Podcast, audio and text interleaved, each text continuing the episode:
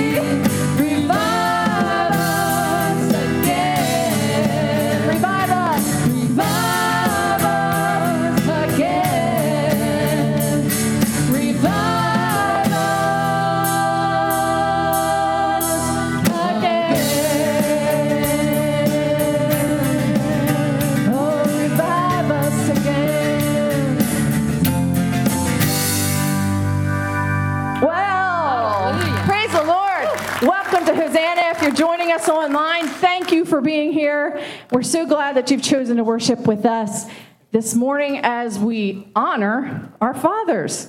We are beloved children of our heavenly Father. And in Ephesians 2:10 we read, "We are God's masterpiece. He has created us anew in Christ."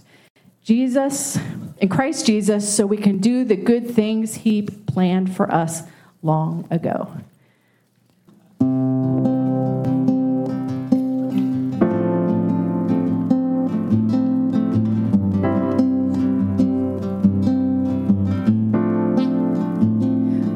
Gift of grace is Jesus, my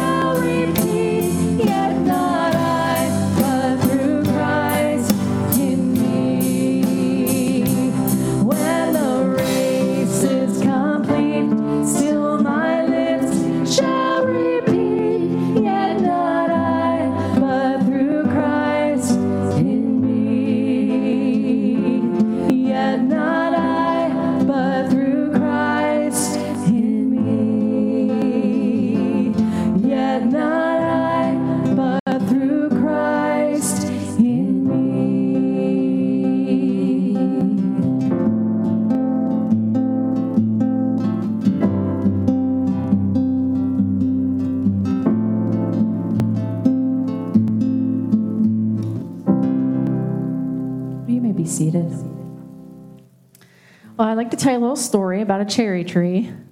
So, my husband Craig and I have lived in our home for 22 years. And we have a cherry tree in our backyard that has been there longer than us. And year after year, we have watched it grow, varying, you know, a varying crop of cherries, sometimes a lot, sometimes not very many. And in recent years, the tree has started to die. So my husband, you know, has been, I won't even say pruning, I'd say chopping off parts of this tree. We, he, I think he's okay with me saying he's not really about the aesthetics of something. He's much more about the function, right? Anyway, so we don't have a lot of this tree left. It's just kind of, I would have taken a picture of it, but there was other trees in the background you wouldn't have been able to really understand. It's like pretty much a straight up cherry tree. Well, this year, it is full of cherries. It has more cherries than I think we've ever had on this tree. And they're yellow cherries, which I don't think are super common when you think of cherries, but they're yellow cherries. They taste good. Uh, so, you know, all that pruning, and any gardener knows pruning and cleaning back helps things to be more fruitful and grow. So, when we abide in Christ, God can clean and prune the things in us that are harmful to our spiritual growth so that we can be fruitful just like that cherry tree. And in John 15, 1 through 5, we read, I am the true vine. And by the way, that's Jeff was kind enough to get me cherries. He had grapes, and that was, it had, it had to be it had to be yellow cherries, and he worked hard to produce this. So thank you, Jeff.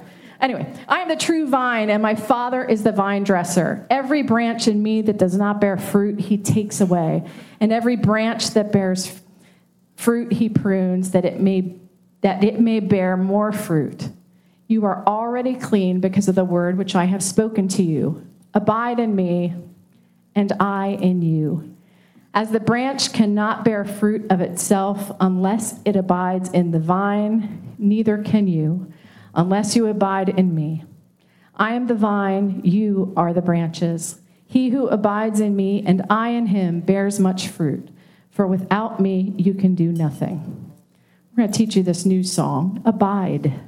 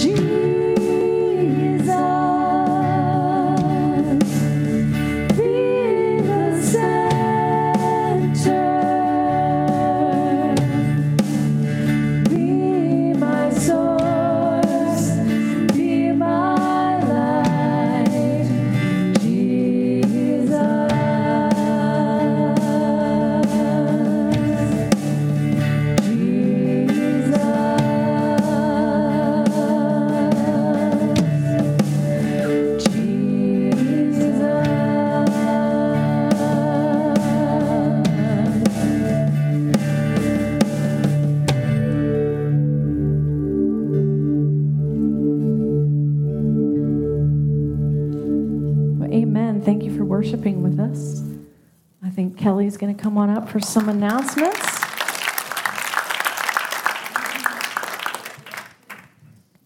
Everyone? Oh, there, I think it's on. Good morning. Middle of June, sunshine, Father's Day. Beautiful day to celebrate, isn't it? It's good to see everybody here today. I'm Kelly, for those of you who don't know me, um, Children's Ministry Director, and I'm glad to be here with everybody this morning. I wanted to take a minute as we, you know, start our announcements. We have quite a few announcements, just to um, give you a few thoughts about Father's Day. Um, and I and I found a Father's Day meditation that I'd like to share with you. And and to me, meditation and prayer run very parallel, run very closely. So I'm going to read this as a meditation, but it really it really speaks to a prayer. Um, and I think it just um, it just gives a lot of good thoughts on what this day is. So just just sit back and listen to this meditation on Father's Day. On this Father's Day, we recognize the vast spectrum of experience and the often complicated feelings that surround such a celebration. We honor those fathers and father figures in our lives who have loved, supported, encouraged, and instructed us, and we seek to share these gifts with others. We mourn with those who mourn the loss of a father, and fathers who mourn the loss of a child, whether separated by death or estrangement. We support those for whom this day brings pain and sorrow, who suffered abandonment, neglect, or abuse. We support and celebrate the fathers in our midst who give of themselves to their children, recognizing all the strength and wisdom and stamina and love and time and honest introspection that fatherhood requires. We support those men who chose not to have children yet who are present in loving and supporting ways to children, youth, and adults alike. And we seek to honor wherever we find ourselves today across this vast spectrum of experience and to feel the compassion that embraces us within these words. It's a vast spectrum that we experience on this day. And so, to all the men, I'd like to say thank you for the guidance that you have provided in, in um, your people's lives. And um, to that end, we'd like to celebrate you, all those 18 and older, with a treat. When you leave here today, a little sweet treat um, that you all deserve very much. But happy Father's Day to, to all. Um, before, thanks. Kevin's like raising the buckets because I think he's afraid I would forget that. But steel trap up here, Kevin. I know, steel trap. Um, so please join me in a word of prayer before we, we take the offering. Heavenly Father, thank you for, for being a father figure and being our father and showing us um, what that love means, whether we experience that here on this earth from our humanly fathers or not. We thank you that you, um, you model that for us. We thank you for, for the gift that you give us, for um, everything you share with us, the way you support us, encourage us, instruct us, and encourage us to share our gifts with others. And that's what we do here today. So bless these gifts. Heavenly Father, and we thank you for all your many blessings. In Jesus' name, amen. Okay, the ushers will pass the, the plates now. Um, number of announcements here. First one is the adult class today, Parables of Jesus, will not be meeting today. So if you're involved in that class, just know that today is a week off and that will not be happening. How many of you like to eat at Night and Day Diner and Park City Diner? Does Anybody ever do that? Heck yeah. Oh, we getting even applause for that. That's that's pretty good. Night and Day Diner and Park City Diner. Well, did you know that if you eat at one of those places, they have a program called Sharing Our Success Program. And if you eat at one of those places, mention Hosanna at checkout, we get 10% of your check or of your bill. And that adds up. Deb was just telling me the other week, Hosanna got a check in the mail. And it's because people said, hey, I'm from Hosanna. You go and enjoy a good meal. Doesn't cost you anything but a good meal. And uh, both Night and Day and Park City Diner give us 10%. So, encouraging you to do that. It's a nice way um, to get a little something back for us here as a church. So, um, next time you go eat there, maybe you're doing that today, I don't know. But um, at checkout or tell your cashier you're from Hosanna, and we will get a blessing from that. Um, so, you know, I couldn't be up here without talking about Vacation Bible Adventure. I should say that in a deep voice. Jeff, can you do that? Vacation Bible Adventure. The way he does that. Vacation Bible Adventure. There it is. There it is. Thank you, Jeff. That was nice. Um, three weeks today. Three weeks today. Um, when you drove in today, perhaps you saw the banner that's up. Huge shout out to Jerry Allen for putting that up. He said, Well, it wasn't that big a deal. I said, It was to me because I didn't know how to put it up. So uh, I appreciated uh, him doing that. We have just about 30 kids already signed up. Uh, with three weeks to go, we get a lot of kids that come in the door, so I'm I'm super excited about that. Um, couple things I wanted to remind you that the Change for Change this month goes to our mission, which is House of His Creation. And just this week, I received a, an email from the director at House of His Creation, once again thanking us for our support. We, as a Vacation Bible Adventure, are going to be actually donating um, diapers, things of that sort, physical things, and then all the financial um, Change for Change monies we get will go to them as well. So extra change, throw it in there, and that will go to um, House of His Creation. Um, a couple of things that we need yet, and I need your help on this because we're three weeks out. I said we all have almost three kids. Three kids, good heavens. 30 kids. 30 kids. However, I only have four people signed up to be group leaders. That's not enough. We can't, we can't have all these kids um, and share Jesus with them without some help. And I, I, was thinking to myself, when I stand up here and say we need group leaders, some of you are probably like, "Holy heck, not me! I wouldn't. I don't. I can't lead. I'm not going to plan anything." So I wanted to just explain what that means. It means you have to love kids. That's essentially it. There's nothing to plan. You get a group with a partner of about um, maybe five to eight kids that you take. You take them to crafts. You take them to lessons. You take them to games, and you have fun. You take them with, and there's nothing to plan. Um, you take attendance. You have to be responsible. That's about the biggest criteria. So that rules some of you out. But for most of you, sorry, for most of you, um, we would really love to have you on board for that. So that's our biggest need right now. Uh, the second biggest need we have is some for some food donations. Okay, if you can't be here, um, Sherry's done a nice job putting together a list out there. We need some foods to feed our volunteers. And I can tell you that's a, a welcome uh, point in our day when we can come in and have a good meal before we charge out with all the kids. So um, please, if you can sign up for that today, it helps us greatly. We only have three weeks left to plan. There's shopping that needs to be done. So if you can do that. Also, if you're going to be volunteering and eating with us, doesn't cost you anything to eat with us, but sign up so we have an idea of how many people will be eating. And finally, for VBS, I need your help. Do you remember what I asked for last year for you to collect? Pringles cans. I love that because I got to eat. Somebody dropped off like a case of full Pringles, and I had to empty them all. And it was a tough job. But um, this year it's not quite as exciting. What I need from you all are toilet paper rolls. Okay? And these toilet paper rolls are going to become hero shields. For our little children, they're going to be really cuffs. Cuffs, sorry, sorry, sorry, not shields, cuffs. Okay, hero cuffs. And I'm thinking, as I'm looking out here, if every one of you brought in one toilet paper roll, we'd be golden. Toilet paper rolls. Very good. Oh, where'd that come from? Um, so, do you, oh, I'm not even going to repeat that. That I am sorry, I can't repeat that you threw me off on that one. Um, there will be a bin out at the Welcome Center. Just drop it in there, okay? I think every one of you will use a roll of toilet paper this week. So um, if you could do that, we would be eternally grateful for that. Um, and if you have any questions about anything that's going on in VBS, stop me, ask me. I'm happy to tell you what it entails. And uh, but we really need your help. So please, please, if it's in your heart, um, consider volunteering with us. On that, I'd like to invite Deb and Tony up.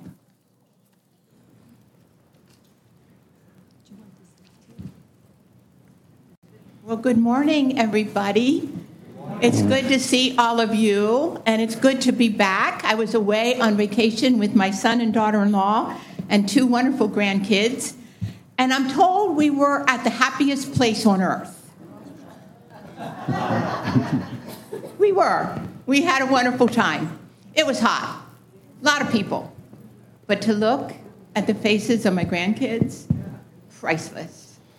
And I just want to say thank you to Kelly, too, because I usually am here the week of Bible school, and it's about the kids learning to know about Jesus. And you should see their faces. It would be like the happiest place on earth for them.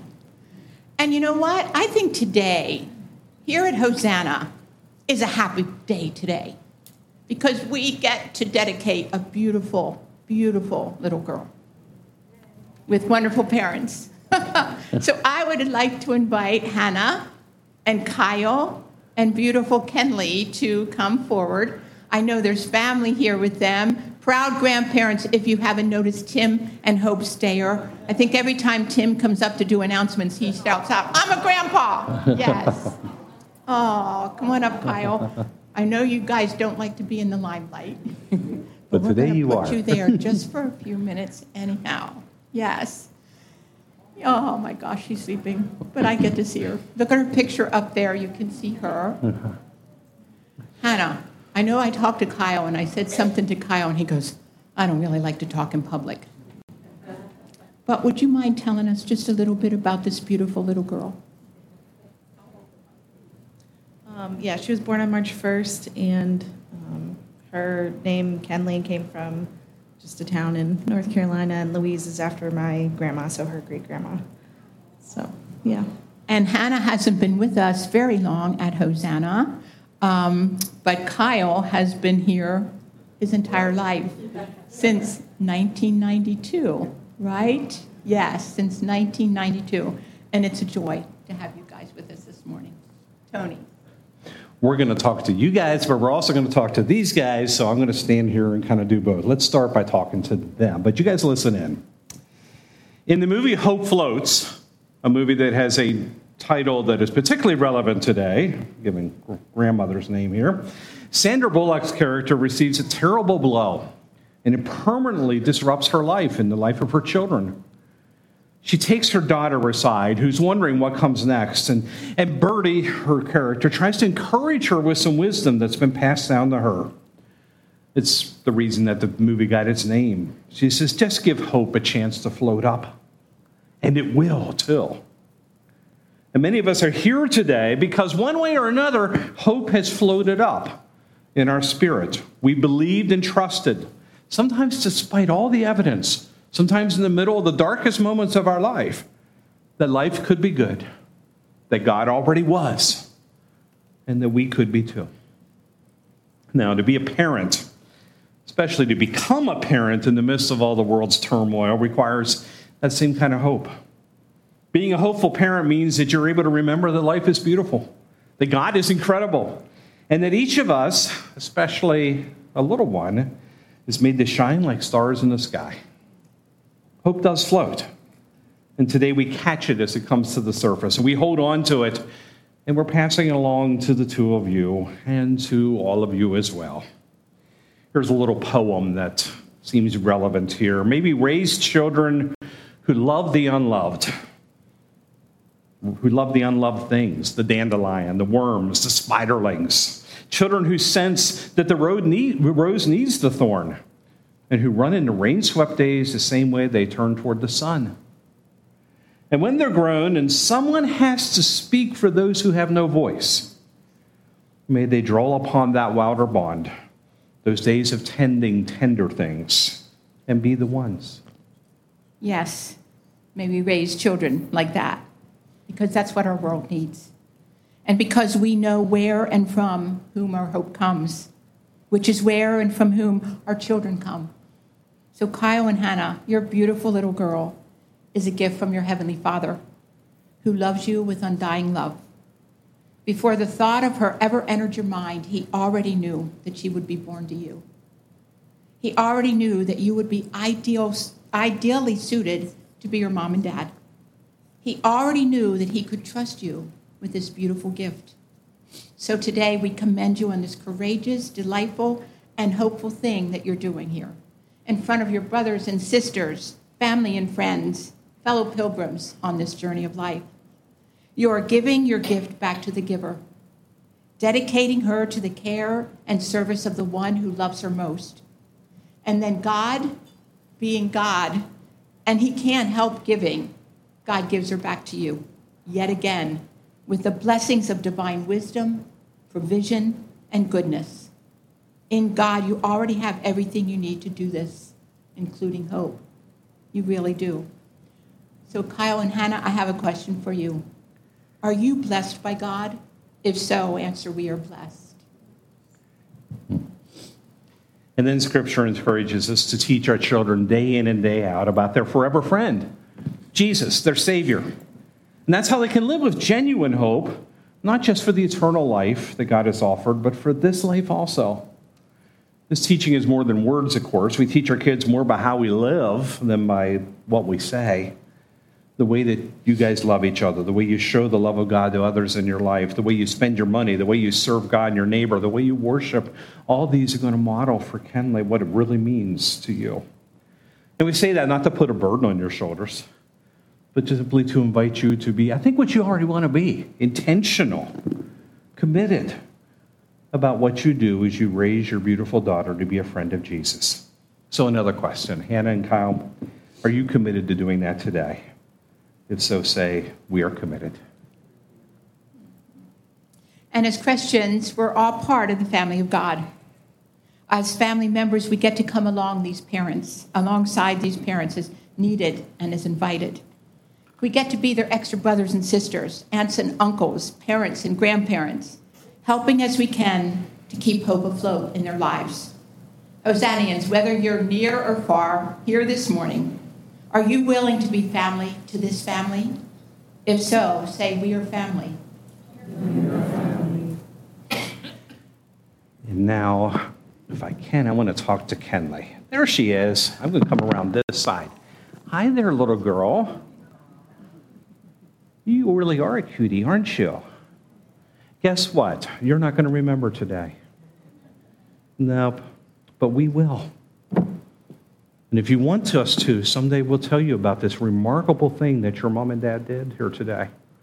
How they loved you so much that they brought you, gave you life, brought you into this world. And they loved you so much that they were grateful to the God who gave them to you, gave you to them. and they loved you so much that they stood here up in front of this big crowd awkwardly and gave you back to, to God. And we trust and hope that the day is going to come when you will make those same decisions. You will give yourself back to the God who loves you that much. Okay? So if that time comes, you get a little bit older, we'll tell you all about it, okay? Because we were here and we saw it with our own two eyes. Boy, look at those eyes. You're just, just looking at me. Oh We are witnesses of what happened here. So, Hosannas, are you witnesses to the promises made here today? If so, say, We are witnesses. Yes. So I'm going to pray, but let this be your prayer too for Kyle and Hannah and Kenley. You are one beautiful little girl, and you were listening to Tony, weren't you? Yes, you. Oh, and now she's yawning. That's because I'm talking.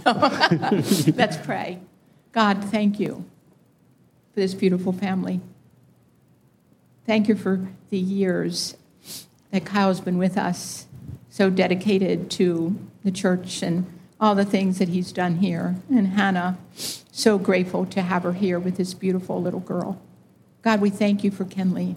Thank you for the joy that you've brought to Hannah and to Kyle and to his brothers and sisters and grandmas and grandpas. God, we thank you for her life. We thank you that she is being raised in a home that loves you, God. She's being raised by parents who believe that hope does float and that you're helping them to raise her. God, we rejoice with this little girl getting to be a part of this family. And Lord, we pray this little girl to grow up to be everything that you've made her to be free of fear, free of all of the things that hinder us sometimes. God, that she would grow to be a mighty woman of the Lord. And we thank you for her. You are a very intent little girl looking and noticing, aren't you? Yes. And we pray this all in Jesus' name. Everybody said, Amen. Amen. Well, we'll finish this up. We love you guys. We're here for you, you know. Got a couple things to give you. Here's a certificate that uh, you can remember today. And I love these things. A little, it's a fuzzy Bible. We sometimes say it's a kid's first Bible, but maybe maybe that's not the case. I don't know. But it's a huggable Bible, and it's just really awesome. And we like to give that to you guys for Kenley. Maybe you can read from from that to her. And Kelly, are you still, Kelly's still in the room here, director of Kid Venture. Uh, I'd like to add her blessing. If the kids can stop one second, that's okay. I just want you kids to see our new friend in Kid Venture. Okay? Kenley, we welcome you to Kid. Oh, she is looking at everybody that's talking to her. We welcome you to Kid Venture. Okay? And all these friends out here, these kids, you're one of us now. Okay? Hannah and Kyle, welcome. We promise too, as as Kid Ventures, your children's ministry, to support both of you, to support Kenley, to teach her about Jesus, to have fun with her, and to support her in any and all ways that we can. So we're just so blessed um, that you're here with her today. And Kenley, welcome to Kid Venture. And Hosanna, let's applaud Kyle and Hannah, even in your living room. and even if you watch this later, if you're here when the service is over, seek them out. Give them a smile, reach out and take their hand. Whisper your support to them and show them that they're far, far from being alone in this brave, hope filled thing God has given them to do. You get to come down off the platform. yes. And as they make their way down, I invite you to watch this video.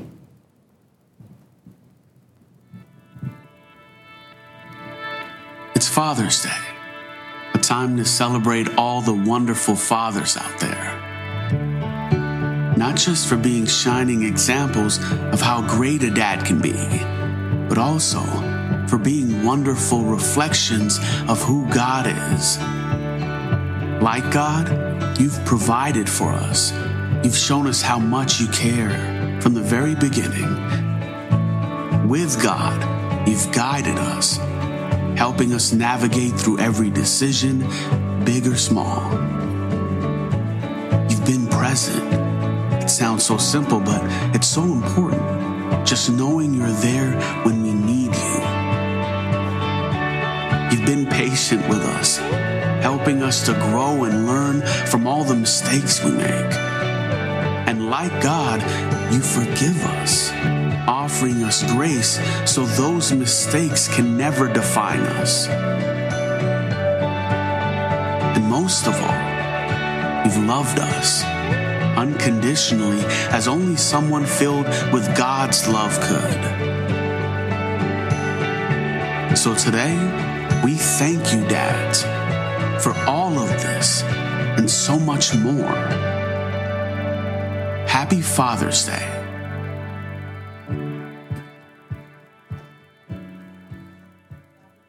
Day.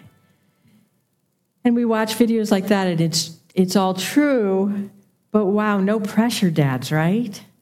It's like they're only showing the perfect stuff.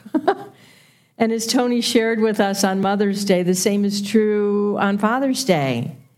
Parents were intended by God to be reflections of God to the children entrusted to their care.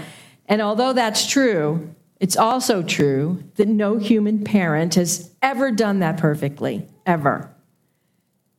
But even imperfect parents love their children and want what's best for them. So, the weight of trying to be perfect can, can heavily burden parents' minds and hearts and actually rob them of the joy of simply being with their children because they're so busy worrying about what they're not doing for their children or how they might be messing up their children. See, there's some comfort in knowing God knew all of this from the beginning and more. Our, our Creator chose to create humanity with limitations, with what Ignatius of Loyola in the 16th century called creatureliness. We have a Creator, but we are creatures, created. And you know, those God given limitations, they're not sin. God blessed us, right? And He called us Me'ad Tov. We've been talking about this all year long. He's called very good. We are very good, even with those limitations. And even more, our God given limitations are actually great gifts of grace, clearly conveying to us each and every day that God is God and we are not. And accepting that reality offers us such freedom. Because God is omnipotent, God's able to do all things. We don't have to fall for the lie that we have to be. Because God is omniscient, knows all things. We don't have to fall into the deception that we're supposed to be. And also because God is omnipresent everywhere at the same time. We don't have to fall over from exhaustion trying to be. What a relief. God alone is perfect and never expected any of us to be. This is such good news for every one of us and for every parent, and today, especially for every father. We can let ourselves take a big sigh of relief, and I'd say, yes, let's do that now. Let's take a big sigh of relief. Just exhale. Let go of the pressure that we put on each other and we put on ourselves to be perfect. See, we really can release the burden of thinking we have to be God. And we get to rest in that reality that we get to be, not have to be God. We get to be reflections of God. We can relax as people and parents because we're not alone. The Spirit of God within continues to parent us, even as we continue to parent our children, no matter how old or young our children may be. See, this morning, no matter how confused or inadequate you may be feeling, Let's allow ourselves to trust again that God has been and is and will remain present with and through our own limited selves, graciously providing everything we truly need, actively doing what we truly can't, and unceasingly working all things together for goodness, for Tov, in every aspect of our lives, even in our parenting. And because it's Father's Day, I want to focus on fathers in particular this morning. In preparation for this message, and even since that retreat I told you about in January, I've been thinking a lot about how hard it must be to be a father today. Been thinking a lot about how hard it is to be a man today for so many reasons. But today, I, I, don't sense that the Spirit wants us to focus on the problems and how to fix them or the pain and how to heal it. See, over the past few weeks, as I thought about fathers, it wasn't my mind that was engaging, it was my heart.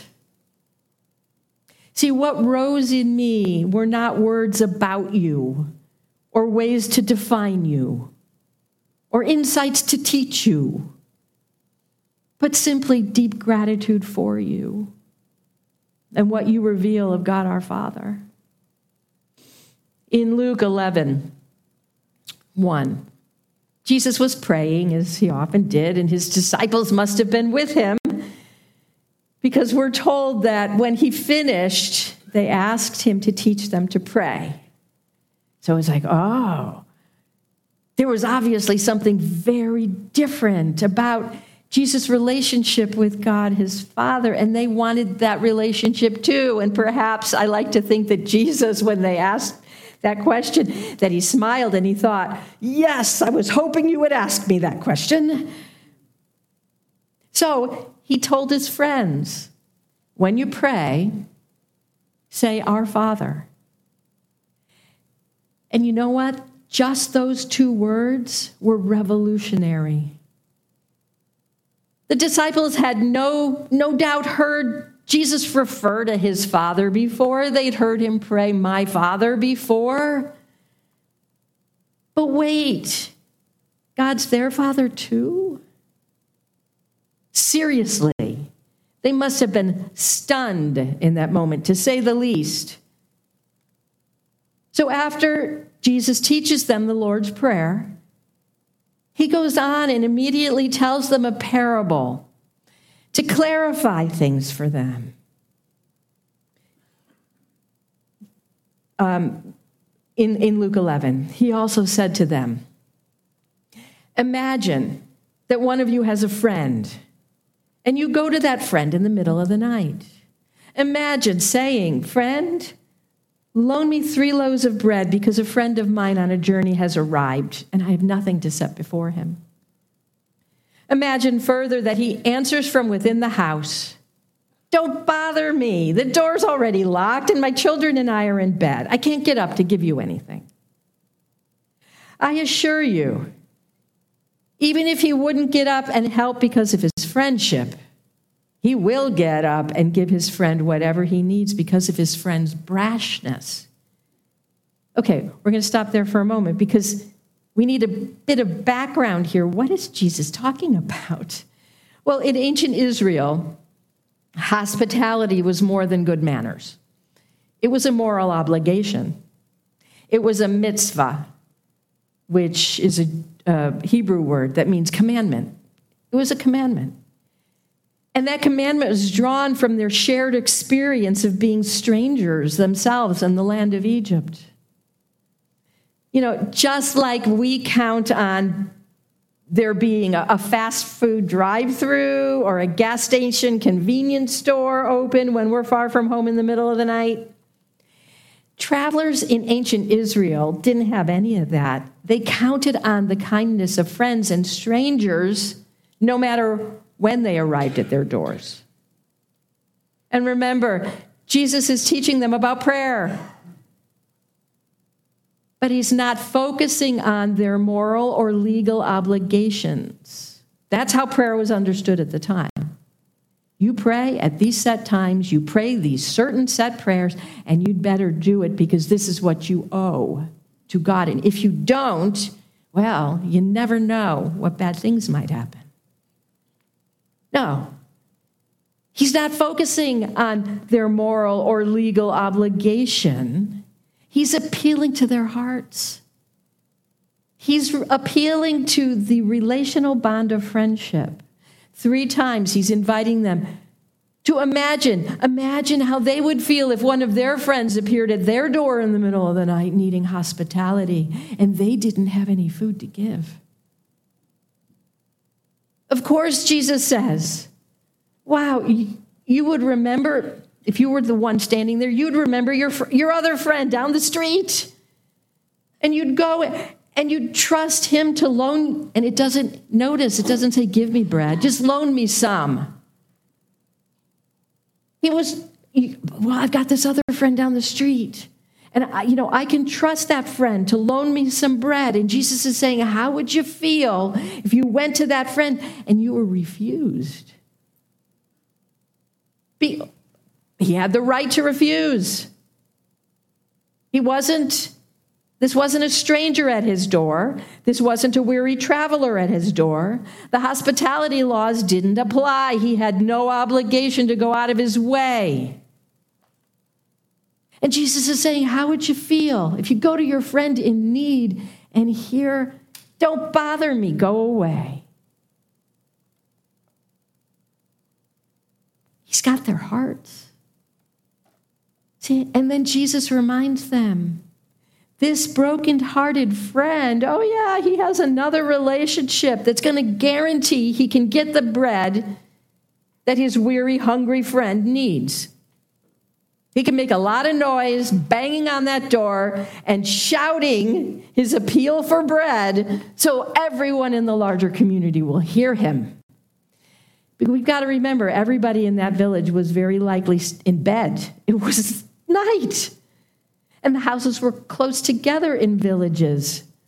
So if someone started knocking loudly at your door and shouting about needing bread for a weary traveler, you'd be out of bed in a minute and down the steps and give him whatever he wanted just to make him stop shouting. Because your reputation's on the line. You don't want to be shamed. If Jesus would have stopped there, yep, they would have been with him.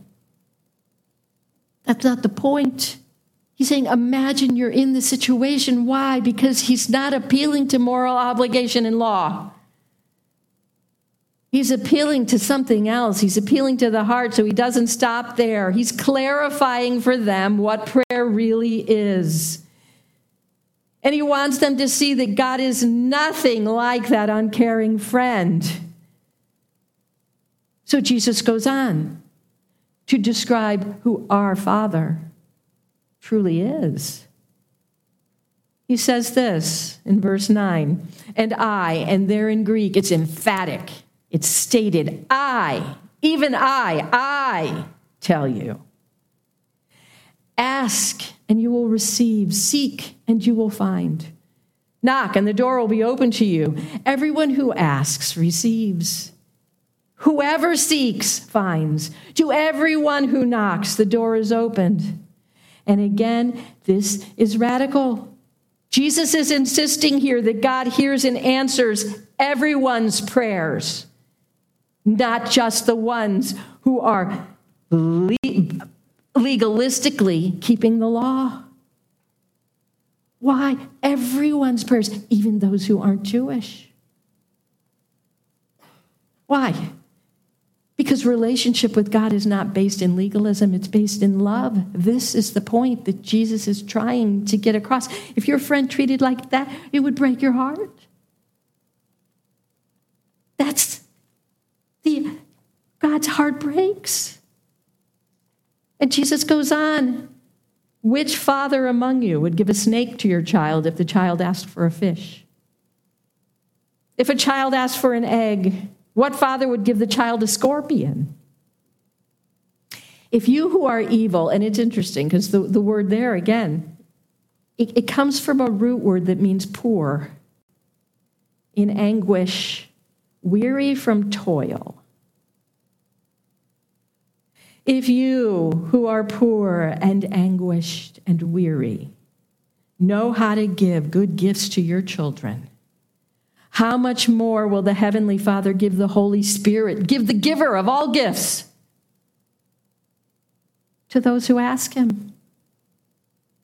See, Jesus knew that earthly friends and family can let us down. He's talking to some people right there, his disciples, some of the friends listening to him in that moment were going to let him down. But Jesus also knew that the love of our perfect Heavenly Father never would let us down. So Jesus is acknowledging the limitations of love in imperfect human relationships, and yet he's also recognizing that the reflection of our good Heavenly Father can still be seen through the imperfect love of human fathers, even if it's shining through a whole lot of cracks. Like I said, I've been thinking a lot over these months and this, these weeks about fathers. Thought about my biological father, who was not a good father. And there were many reasons for that, but what's important this morning is that God knew this and did not leave me fatherless. I've always known what a Tov, what a good father is, because my biological father taught me what a not tov father was like. And because even though I didn't even know he existed, my good, good heavenly father gave me so many other good, good non biological fathers. Our father was never without a witness, a reflection in my life, because so many good men were willing to love and protect and provide for me and my brother and my mother. And although there was a lot, although there was a lot of pain that needed to be healed in me, in many ways, do you know what? All of this made me even more grateful because none of these men were obligated to do anything for us. Men like my grandfather, the son of an impoverished of impoverished Austrian immigrants, who in eighth grade quit school threw his alcoholic father out of the house and did the most menial, dirty work to help support their large family. And then later, to protect and provide for his daughter and two grandchildren. And he never complained. He hardly ever spoke with words. But to this day, my grandfather's strong, quiet, adoring presence remains one of the surest evidences in my life that there is a God because he gave me grandpa. Then there, then there was his son, my uncle, my godfather, who protected us in ways I never knew until decades later. I didn't find out stuff until I was even in my 40s or my 50s because I started asking different questions. Like the time when the small time mobster my bio dad owed a ton of money to showed up at our apartment to threaten my mother to pay up, or those two kids playing in the yard won't be playing there much longer.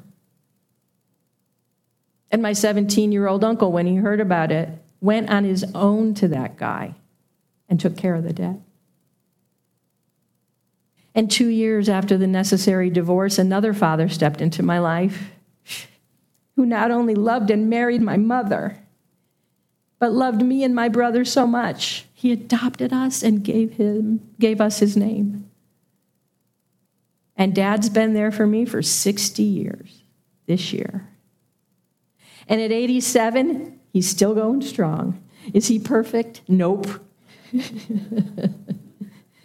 I will, but you know, I, I will simply never get over the wonder that this imperfect man was always there when I needed him, did anything I ever asked him, and lots of stuff I never asked, and love me unconditionally no matter what.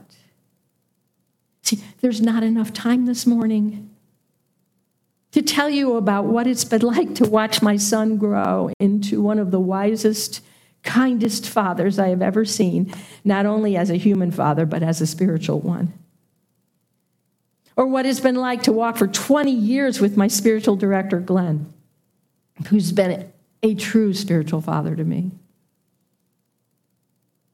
I've been remembering so many friends and brothers and brothers who are closer than brothers, including so many of you.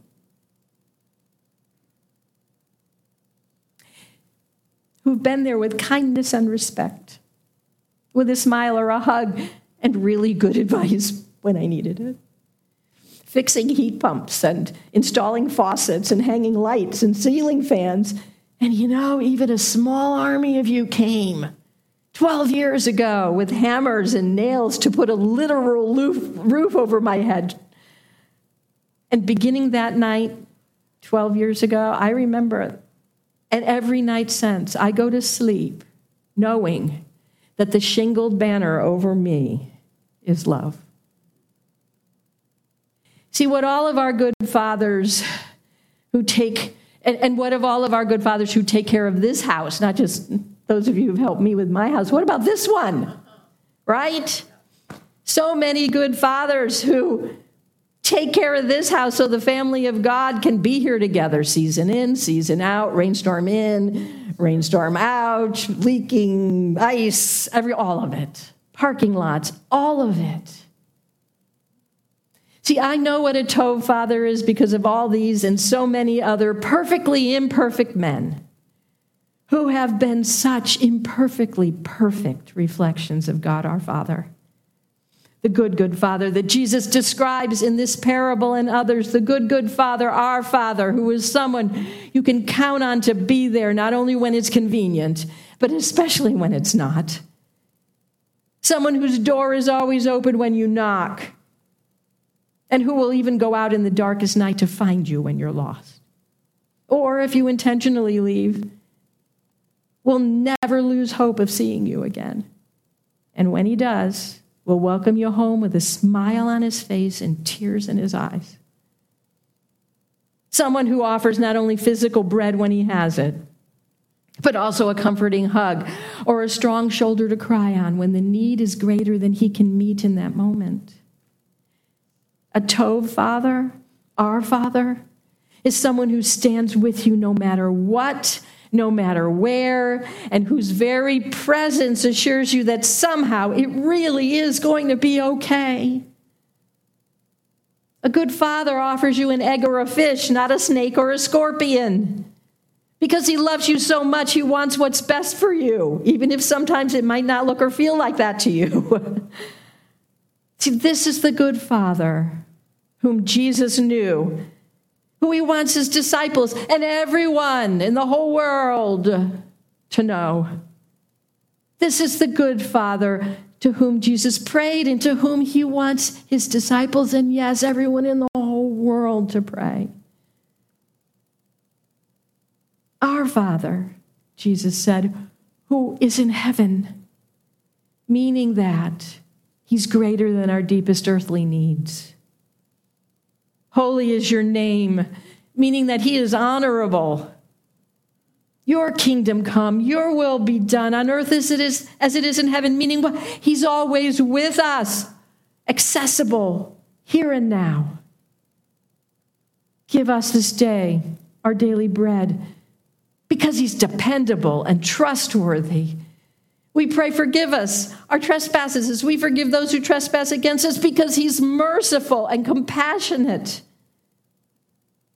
Do not bring us into unbearable testing, but rescue us from evil.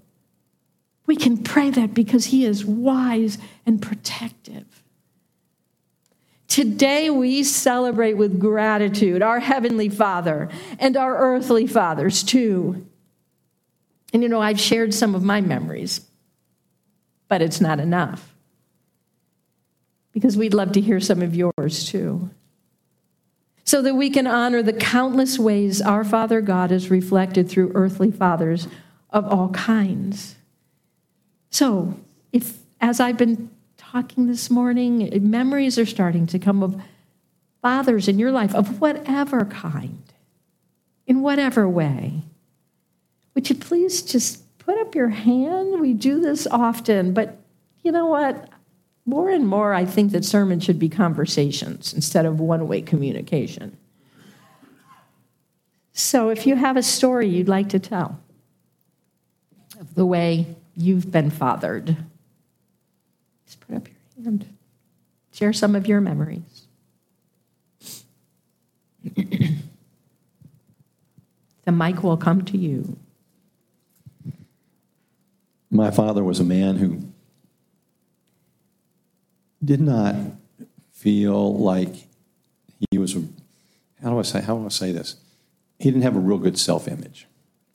You he was not someone who said, you know, I'm, I like myself, I'm someone who can do things, but he, he was. He was someone who could do things. And he was a man who loved God. He was a man who loved his family, and he was a man who loved others. Mm-hmm. Um, back in the days when people could still work on their cars, you know, you can't do much anymore. there were oftentimes cars in our driveway, not our cars, someone else's car. And, you know, he would be fixing their cars. Mm-hmm. Um, and he's, you know, like all fathers, he was not perfect. He was imperfect. But he loved us. He loved me. And my girls knew that he loved them. Yeah. And I am who I am because of him. Yeah. Thanks, Rick. Thanks.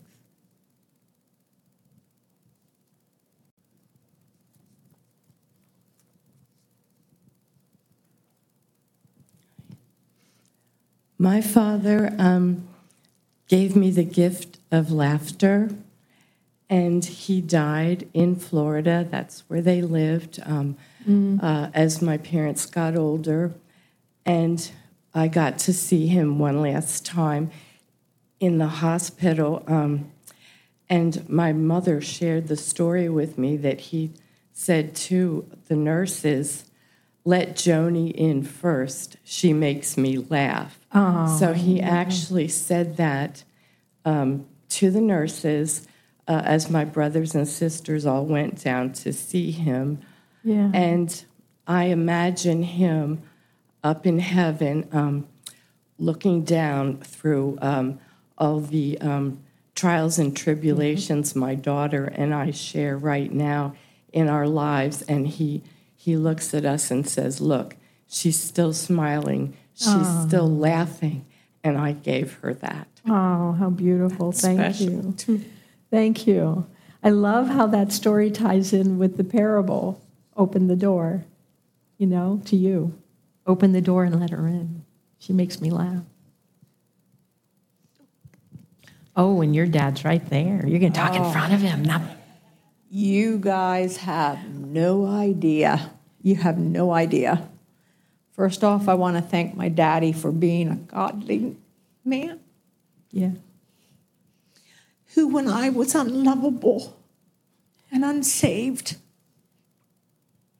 he was there and showed me God's love.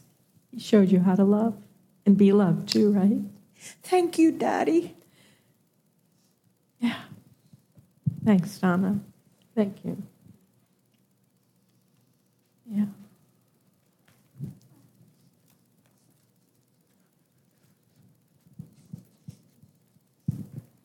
Hi, Chantel. Hi, Chantel. Um, my dad taught me patience. And it was a really weird way of teaching a person patience, but my mom and dad divorced when I was a bit young, so I didn't actually get to see them as a married couple, but we had visitation. So every two weeks I'm with dad, every I live with my mom, so every two weeks I'm with dad. And my mom didn't particularly like us being with our father. She tried to like keep us away, but my dad would always say, "Be patient. One day you'll be 18 and you'll be able to choose a relationship with me." You know, so he he taught me to be patient. So just because outside forces were trying to keep us apart, he didn't like push. He never bashed my mother. He never um, disrespected her. But he was just like, look, be patient, you know. And so I'm very grateful that. yeah. I'm very grateful that he showed up and he encouraged us to be patient. So now we have the relationship we have now. Yes. Yes. Thank you, Chantal. That's beautiful. And again, it ties in with the parable that Jesus is saying. Because the Greek here is knock. Keep on knocking and keep on knocking and keep on knocking. Ask and keep on asking and keep on asking and keep on. It's the idea of the persistence of learning how to wait well for the good gifts, right? That God our Father has for us. Beautiful. Thank you. Maybe one more. Okay. I should have known better, but baby dedication and all was, we're having a well rounded morning. Um, my dad was a farmer, and I was the sixth of nine children. So he always had plenty to do. My mom did a lot of gardening, so we had plenty of food and all that. We were well taken care of, well loved. He took us to church, but he wasn't a teacher type person. Mm-hmm. But one thing that I came across just last week when I went through a box of books in my basement was an old autograph book. Now, those young people don't know what autograph books are, but when I was in elementary school, you had all your friends sign a little autograph in this book, and I still had mine, and I didn't remember I did. But the thing I remembered as soon as I saw that autograph book is what my dad wrote in it. And he wrote in the verse that there's no greater joy that my children walk in, in the love of God in peace. And that's a verse I'll always remember. Be- not that I heard him talk about it, but because he wrote it one time. Right. Oh my gosh. And look at the emotion and the depth of what that means to you, even all these many years later. It's, it's a beautiful thing. Thank you for sharing. Um,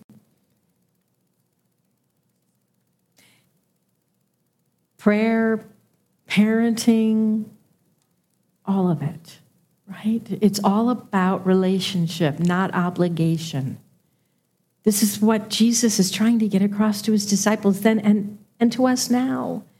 It's about love, you know, not burdensome doing. It's about imperfection, not impossible perfection.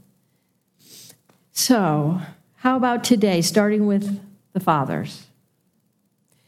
and expanding to all the rest of the fathers and out to the rest of us. How about this morning we let go of that damaging myth that any of us can or needs to be perfect? We do not. That is a lie. Instead, let's embrace our God given limitations, trusting that even when we fail, it's not the end of the story. Because even our failures can offer grace and hope and freedom and the deepening of love. I read an inspiring story this week about Sara Blakely's father. Now, Sara Blakely is the founder of the Spanx Shapewear Company. I saw her on Shark Tank a couple of times because I kind of like that show. Anyway, she tells a story about how her father in, actively encouraged her brother and her to fail. Routinely, like weekly, he would ask them, What did you fail at this week? And if they said nothing, he would express disappointment to them.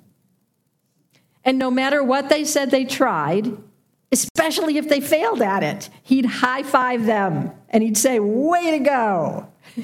she talks about how she didn't get it really, but over time, she began to understand that her father didn't want her to be a failure. He wanted to redefine failure as growth. He communicated to them, to her, that failure is found in not trying. Failure is being afraid to make a mistake. Failure is being paralyzed by perfectionism to the point where you're unwilling to take any kind of a risk or chance on life itself or even on God, we would add. Blakely's Tova father wanted her to live a life in which she would not only try, but keep on trying. Or, like we just said, as Jesus encouraged, keep on knocking, keep on asking, trusting that even when all else fails, we have a good father who never will, but will always be there answering our call and opening the door even if the outcome takes a bit more time to outwork practically than we might like. But you know what? Sometimes that time is needed, like Chantel was sharing. Sometimes time is needed along with some healthy waiting. Because God may actually want to give us more or differently than what we're asking for. And in those times, it may feel like God's ignoring us. But again, our good Father never does that although He may allow us to keep on asking and persevering in prayer. Why? Because the gift He has for us is actually bigger than the one that we want or even the one we can receive. In the fourth century, Augustine was once asked the question, and it's a great question. Why, when we call out, when we pour ourselves out to God in prayer, are we so often met with silence? Augustine's response Why? That you might be inspired to persevere in prayer and therefore allow your heart to expand so you can receive the gift God wants to give you. See, we're often willing to settle for gifts that are way smaller.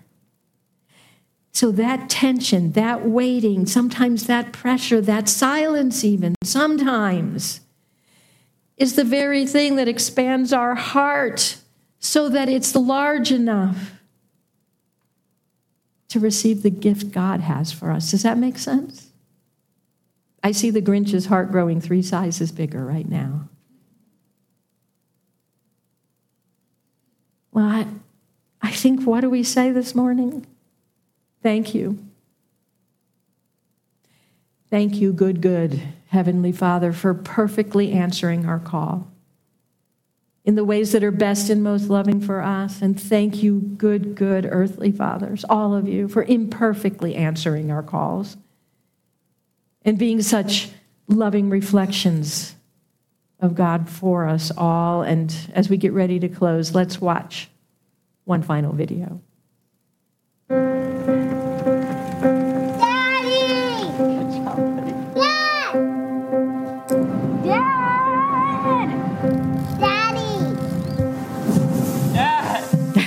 Dad? Dad! Dad! Dad! Dad? Dad! Dad!